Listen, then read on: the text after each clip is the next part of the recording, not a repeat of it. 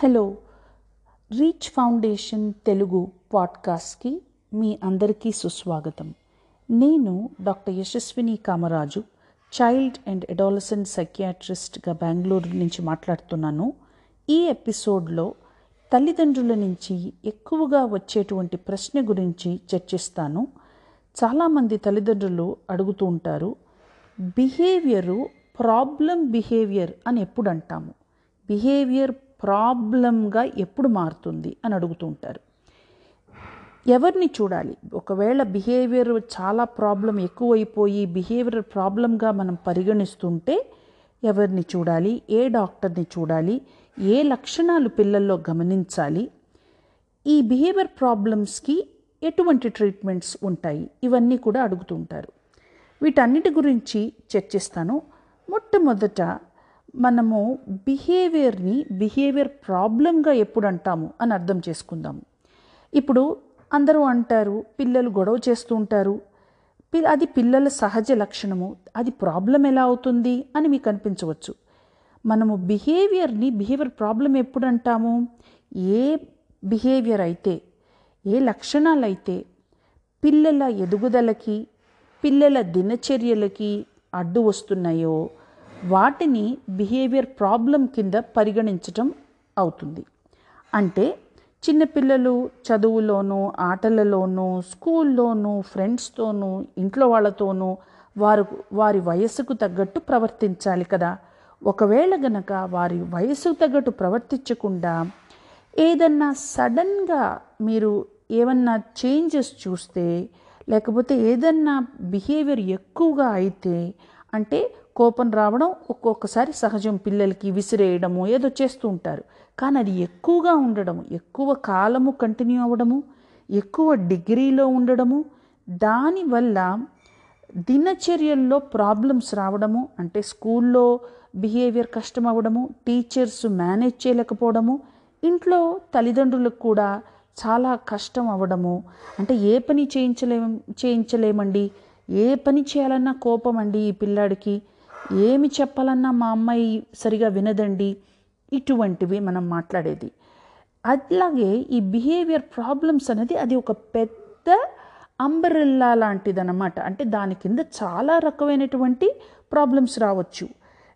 ఇప్పుడు కొన్ని behaviours problems చదువులో కనిపించవచ్చు స్కూల్కి వెళ్ళాలంటేనే బిహేవియర్ కనిపించవచ్చు. అంటే స్కూల్కి వెళ్ళేటప్పుడే ఏడవడం నేను స్కూల్కి వెళ్ళను అని తలపేసుకొని ఉండడము స్కూల్కి రెడీ అవ్వకపోవడము కొన్ని బిహేవియర్ ప్రాబ్లమ్స్ స్కూల్కి వెళ్ళేటప్పుడే గమనించవచ్చు కొన్ని ప్రాబ్లమ్స్ హోంవర్క్ చేసేటప్పుడే బయటపడవచ్చు.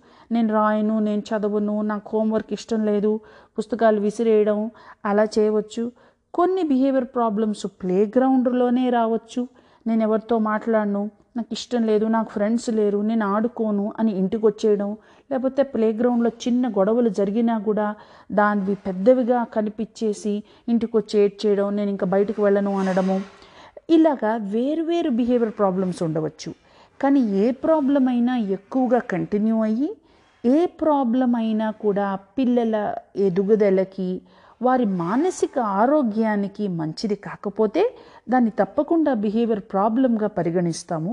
తల్లిదండ్రులకు కూడా మీకు తెలుస్తుంది ఇది కొంచెం ఎక్కువగా అవుతోందండి ఇదివరకు చాలా ఈజీగా ఉండేది కొద్దిగా నచ్చ చెప్తే మళ్ళీ చేసేసేది మా అమ్మాయి కొంచెం నేను ఆ, నచ్చ చెప్తే కొంచెం చేసేసేవాడు మా అబ్బాయి అంటారు.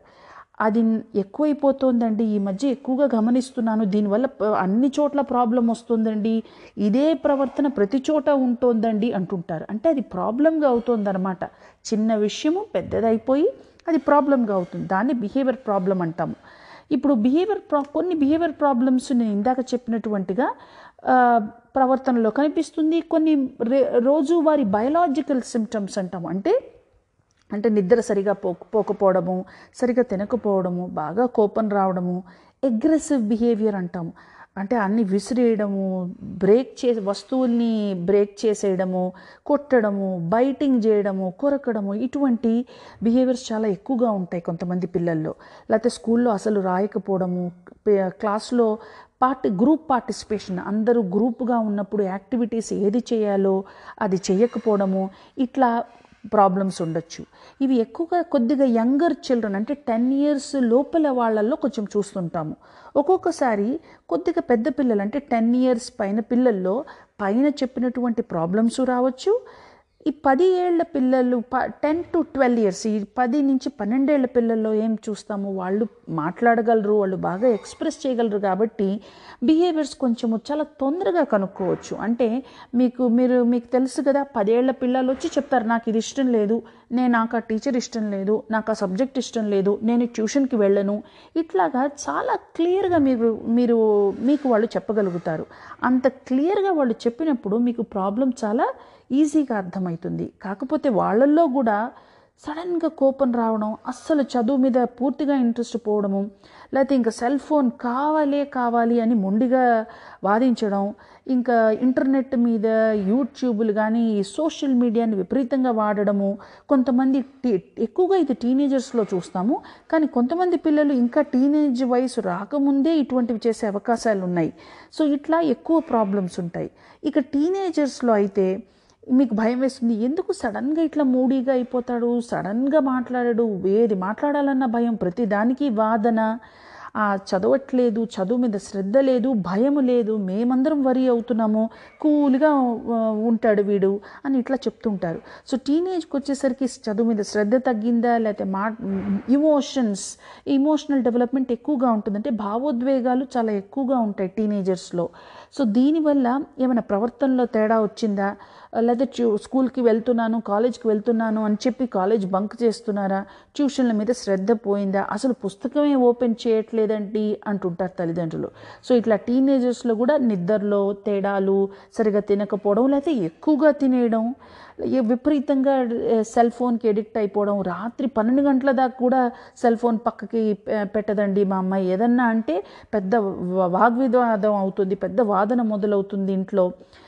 ఇది ఇది సెల్ ఫోన్ పెద్ద ప్రాబ్లం అయిందండి అంటుంటారు. సో చాలాసార్లు ఈ టీనేజర్స్లో కూడా మనం ఈ పద్ధతులు బట్టి కూడా తెలుస్తూ ఉంటుంది. వాళ్ళ ప్రవర్తన ఎవరితో మాట్లాడుతున్నారు ఏం చేస్తున్నారు ఆలోచనలు ఎట్లా ఉన్నాయి ఇవన్నీ కూడా గమనించాల్సిన అవసరం ఉంది. ఎందుకంటే మీకు తెలుసు ఈ రోజుల్లో పిల్లలు టీనేజర్స్ బాగా సోషల్ మీడియాను వాడుతూ ఉంటారు. ఫేస్బుక్లో ఏం పెట్టారు వేరే ఫ్రెండ్స్తో ఏం మాట్లాడుతున్నారు. సో కొంతమంది టీనేజర్స్లో డిప్రెషన్ కానీ యాంగ్జైటీ కానీ ఇటువంటివి వచ్చినప్పుడు వాళ్ళు అన్నీ దుఃఖంగా ఉన్న పోస్టులు పెట్టడం లేకపోతే మరీ డిప్రెషన్ ఎక్కువైపోతే ఇంకా నాకు బతకాలని లేదు నేను ఎందుకు బతకడం అని ఫ్రెండ్స్తో చెప్పడము ఇటువంటివి చూస్తూ ఉంటాం. ఒక్కొక్కసారి తల్లిదండ్రులకు కూడా తెలియకపోవచ్చు. ఫ్రెండ్స్కి మాత్రమే చెప్తారు వాళ్ళు. తల్లిదండ్రులు కూడా ఇటువంటివి ఏమన్నా వాడు విన్నప్పుడు ఇదేం లేదు నువ్వు ఊరికే అంటున్నావు నువ్వు యాక్టింగ్ చేస్తున్నావు అనేటువంటి మాటలు మాట్లాడకూడదు. ఎందుకంటే ఇలా అంటున్నారంటే దాని కింద కారణాలు ఏంటి ఎందుకు ఇట్లా అనిపిస్తోంది? మా అబ్బాయికి మా అమ్మాయికి ఎందుకు ఇట్లా అనిపిస్తోంది? అని తల్లిదండ్రులు తప్పకుండా ఆలోచన చేయాలి. సో ఈ డిప్రెషన్ కానీ యాంగ్జైటీ కానీ అరే ఇంకేమి ప్రాబ్లమ్స్ కానీ బిహేవియర్లోనే కనిపిస్తాయి. సో బిహేవియర్ని తప్పకుండా గమనించాలి మొదట అది రెండవది ఇది ప్రాబ్లంగా అయినప్పుడు ఇందాక చెప్పాను ఎందుకు ఏ ఏ ఎప్పుడు మనం ప్రాబ్లం అంటామని. అట్లా అనిపించినప్పుడు ఎవరిని చూడాలి అనేది పెద్ద ప్రశ్న. ఎవరిని చూడాలి? ఏ డాక్టర్ని చూడాలి? అది చాలామందికి తెలియదు. ఎందుకంటే ఇది ఊరికేనే చేస్తున్నాడా? అసలు ఏ జనరల్ డాక్టర్ని చూడొచ్చా? సైకియాట్రిస్టే కావాలా? ఎవరిని చూడాలి? సో దీని గురించి కొన్ని కొన్ని సజెషన్స్ ఇస్తాను మీకు. బిహేవియర్ కనుక చాలా ఎక్కువ అయితే అంటే బాగా కోపం అన్నీ విసిరేయడం అసలు చాలా కష్టంగా ఉంది ఇంట్లో మేనేజ్ చేయడము మా వల్ల కాదు అంత ఎక్కువగా మీకు బిహేవియర్ అనిపిస్తే తప్పకుండా సైకియాట్రిస్ట్తో మొదలెట్టాలి. చైల్డ్ అండ్ అడోలసెంట్ అంటే చిన్న పిల్లలు టీనేజర్స్ని చూసే సైకియాట్రిస్ట్తో మొదలెడితే మంచిదే. కానీ వారు చాలా తక్కువ సంఖ్యలో ఉంటారు. ఎక్కువ మంది సైకియాట్రిస్ట్ అడల్ట్స్ని చూసే వాళ్ళు ఉంటారు. వారు కూడా అందరూ పిల్లల్ని యువతి యువకుల్ని చూడడం జరుగుతుంది. వారికి కూడా చాలా ఎక్స్పీరియన్స్ ఉంటుంది. సో నేను చెప్పేది మీ దగ్గరున్న సైకియాట్రిస్ట్ని తప్పకుండా చూడడం అవసరం. బిహేవియర్ బాగా ఎక్కువగా ఉంటే. బిహేవియర్ కనుక మేనేజ్ చేయొచ్చు. ముందుకు ఇంతకు ముందర నుంచి ఉందండి. కానీ ఇంకా కానీ నాకు ఆన్సర్స్ కావాలి అని అనుకుంటే సైకియాట్రిస్ట్ని చూడవచ్చు లేదా సైకాలజిస్ట్ని కూడా చూడవచ్చు. ఇప్పుడు సైకియాట్రిస్ట్తో మొదలెట్టడం వల్ల కొన్ని ఉపయోగాలు ఉన్నాయి ఏమిటవి? బి ఎస్పే ఎక్కువగా బిహేవియర్ ప్రాబ్లం ఎక్కువ ఉన్నప్పుడు తప్పకుండా సైకియాట్రిస్ట్ని చూడండి అని చెప్తాను. ఎందుకంటే మొదట ఒక డయాగ్నోసిస్ కావాలి. ఎందుకండి పిల్లల్ని డయాగ్నోస్ చేయడం? ఊరికే వాళ్ళకి ముద్ర వేయడం ఎందుకండి? ఏదో చిన్న ప్రాబ్లమ్ని పెద్ద ప్రాబ్లం చేయడం ఏమిటండి? ఏదో ఒకటి సలహా చెప్పేయండి మాకు అంటూ ఉంటారు కానీ చాలాసార్లు డయాగ్నోస్టిక్ అసెస్మెంట్ అవసరం. ఎందుకంటే ఆ ప్రాబ్లం ఏమిటి? చాలాసార్లు ప్రాబ్లం చిన్నదండి అంత పెద్ద ప్రాబ్లం లేదంటారు. కానీ అది చిన్న ప్రాబ్లం అయినా దాని కింద చాలా పెద్ద కథ ఉండొచ్చు. అందువల్ల సైకియాట్రిస్ట్ డయాగ్నోస్టిక్ అసెస్మెంట్ చేస్తారు. రెండవది కావాల్సిన టెస్ట్లు అంటే ఫిట్స్ ఉన్నాయా లేకపోతే ఏమైనా ఇన్ఫెక్షన్స్ ఉన్నాయా లేకపోతే ఇంకేదన్నా టెస్ట్లు కావాలా ఈ పర్టికులర్ కేసులో అని వాళ్ళు ఆలోచించి మీకు చెప్పడం కూడా జరుగుతుంది. మూడవది చాలాసార్లు బిహేవియరల్ ప్రాబ్లమ్స్ వేరే మెడికల్ కండిషన్స్ వల్ల కూడా వస్తుంటుంది అంటే ఒకటి రెండు కండిషన్స్ ఒకేసారిగా ఉండొచ్చు పిల్లల్లో. అప్పుడు బిహేవియర్స్ ఇంక అప్పుడు బిహేవియర్స్ ఎక్కువగా అవుతాయి. అందువల్ల కూడా సైకియాట్రిస్ట్ మీకు చెప్పడం జరుగుతుంది. ఇంకొక స్పెషలిస్ట్ను కూడా మీరు చూడాలి అని చెప్పే అవకాశాలు ఉన్నాయి నాలుగవది కరెక్ట్గా ఏమి చేయాలి? తల్లిదండ్రులు ఏమి చేయాలి? పిల్ల పిల్లలకి ఏమి చేయాలి? అని కూడా ఇట్లా ఆ ఆ ప్రాబ్లంకి తగ్గట్టు మీకు సజెషన్స్ ఇవ్వడం జరుగుతుంది. సో సైకియాట్రిస్ట్తో మొదలు పెట్టడం అవసరము. ఒకవేళ మీకు సైకియాట్రిస్ట్ అందుబాటులో లేరనుకోండి బిహేవియర్ కూడా అంత ఎక్కువగా లేకుండా మీరు మేనేజ్ చేయగలుగుతుంటే ఇందాక చెప్పినటువంటిగా సైకాలజిస్ట్ని చూడండి. అంటే వీళ్ళు క్లినికల్ సైకాలజిస్ట్ అనమాట ఒకవేళ కౌన్సిలర్ ఉన్న కౌన్సిలర్తో కూడా మొదలు పెట్టవచ్చును. ఈ క్లినికల్ సైకాలజిస్ట్ కొన్ని స్పెసిఫిక్ సైకోథెరపీస్ అంటాం అంటే CBT cognitive behaviour therapy behaviour therapy parent training ఇటువంటివి కొన్ని కొన్ని ఏరియాస్లో స్పెషలైజ్ చేసి మీకు మీకు కరెక్ట్గా నిర్ణయించి ఏది కావాలో అది చెప్ చెప్తూ ఉండడం జరుగుతుంది. కానీ చాలా ఊర్లలో చాలా ప్లేసుల్లో క్లినికల్ సైకాలజిస్టులు కూడా తక్కువ సంఖ్యలోనే ఉంటారు. సో నేను చెప్పేది ఏమిటంటే మీ దగ్గర సైకియాట్రిస్ట్ కానీ సైక్లినికల్ సైకాలజిస్ట్ కానీ కౌన్సిలర్ కానీ ఉంటే ఎవరితోనైనా మీరు ప్రాబ్లం చెప్పడం మీకు బాగా ఉపయోగకరంగా ఉంటుంది. ఒకవేళ ఈ బిహేవియర్ ప్రాబ్లం చాలా మైల్డ్గా ఉందనుకోండి ఇది పెద్ద సమస్య ఏం కాదండి. కానీ నేను ఊరికే ఏంటో కనుక్కోవాలనుకున్నాను అంటారు కొంతమంది తల్లిదండ్రులు. అప్పుడు అంటే మైల్డ్ ప్రాబ్లమ్స్ అంటే ఏంటి? స్కూల్లో ప్రాబ్లం రావచ్చు. కేవలం స్కూల్లోనే ప్రాబ్లం ఇంకెక్కడా ప్రాబ్లం లేదండి. ఇది ఒక్క చోటే ప్రాబ్లం అంటారు. అప్పుడు కొన్ని స్కూల్స్లో స్కూల్ కౌన్సిలర్స్ ఉంటారు. లేకపోతే మీరు టీచర్స్తో మాట్లాడితే మీకు కొంచెం ఐడియా వస్తుంది ఏంటి ప్రాబ్లం అన్నది. సో ఇటువంటి ప్రాబ్లమ్స్ని కూడా మీరు సైకాలజిస్ట్ దగ్గర కానీ కౌన్సిలర్ దగ్గర కానీ తీసుకువెళ్ళచ్చు. వారు ఆ ప్రాబ్లమ్ని విని ఒక కౌన్సిలింగే సరిపోతుందా సైకియాట్రిస్ట్ కూడా చూడాలా అని మీకు సలహాలు ఇస్తారు. ఇక ముఖ్యంగా నేను చెప్పదలుచుకున్నది అర్జెంట్ సిట్యువేషన్స్ అంటే ఎమర్జెన్సీ ఇది చాలా అర్జెంటుగా మనం యాక్షన్ తీసుకోవాలి. ఈ విషయంలో మనము వెయిట్ చేయకూడదు. ఏమిటి ఆ పరిస్థితి?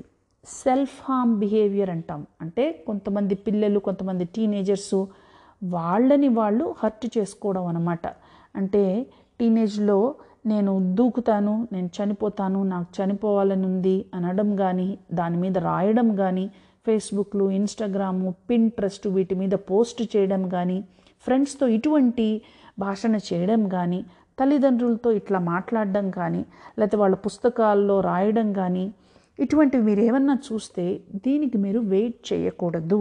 ఎందుకంటే ఇది ఎర్జెన్సీ కింద వస్తుంది. అప్పుడు ఏం చేయాలి? తప్పకుండా సైకియాట్రిస్ట్ దగ్గరికి తీసుకెళ్ళాలి.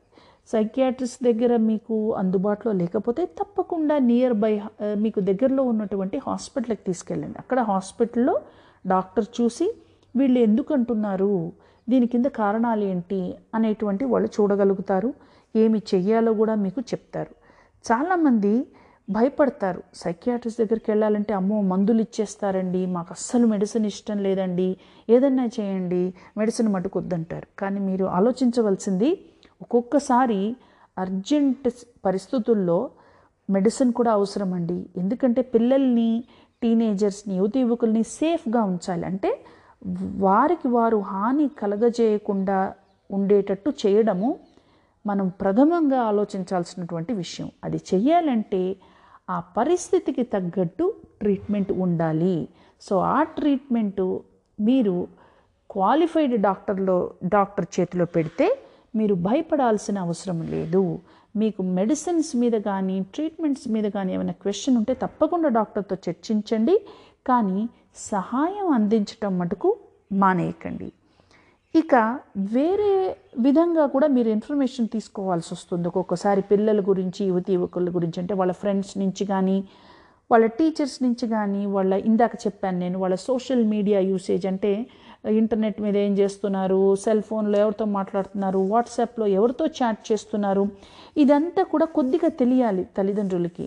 ఎందుకంటే ఏదైనా సరే మరీ ఎక్కువగా చేస్తూ ఈ మిగిలిన ప్రవర్తన గురించి కూడా మీరు భయపడుతూ చదువులో సరిగా చదవట్లేదు సరిగా ఇదివరకులాగా లేరు అనేటువంటి భయాలు మీరు మొదలవుతే వీటి అన్నిటి గురించి కూడా మీరు ఆలోచన చేయాలి వారికి పక్క వాళ్ళ దగ్గర నుంచి కానీ స్కూల్ గురించి కానీ కూడా మీరు ఇన్ఫర్మేషన్ తీసుకోవచ్చు. సో తప్పకుండా మీరు కొన్ని అర్జెంట్ పరిస్థితుల్లో మీరు జాప్యం చేయకూడదు. పరిస్థితులు మైల్డ్గా ఉన్నప్పుడు మేనేజ్ చేయగలిగినప్పుడు ఇందాక నేను ఆల్రెడీ చర్చించాను ఏమి చేయాలో. ఈ ఇన్ఫర్మేషన్ అంతా మీకు బాగా ఉపయోగపడుతుందని నేను అనుకుంటున్నాను. సైకియాట్రిస్ట్ అంటే మీరు భయపడాల్సిన అవసరం లేదు. మానసిక ఆరోగ్యము మానసిక సమస్యలని పరిష్కరించడం చాలా చాలా అవసరము. మీరు చూస్తూనే ఉన్నారు ఈ ప్రాబ్లమ్స్ ఎక్కువైపోతున్నాయి. దీనికి చాలా అవగాహన అవసరము. ఈ ఇవాళ నా చర్చ మీకు ఉపయోగపడిందని నేను మనస్ఫూర్తిగా నమ్ముతున్నాను. మీకేమైనా ప్రశ్నలు ఉన్నా లేకపోతే మీకు ఏమైనా ప్రత్యేకమైనటువంటి టాపిక్ గురించి మాట్లాడాలన్నా మీరు వాయిస్ మెసేజ్ ద్వారా నాకు పంపించవచ్చును. Thank you so much this is doctor Yashaswini Kamaraju వచ్చే వారం మీ ముందుకి తిరిగి వస్తాను. Thank you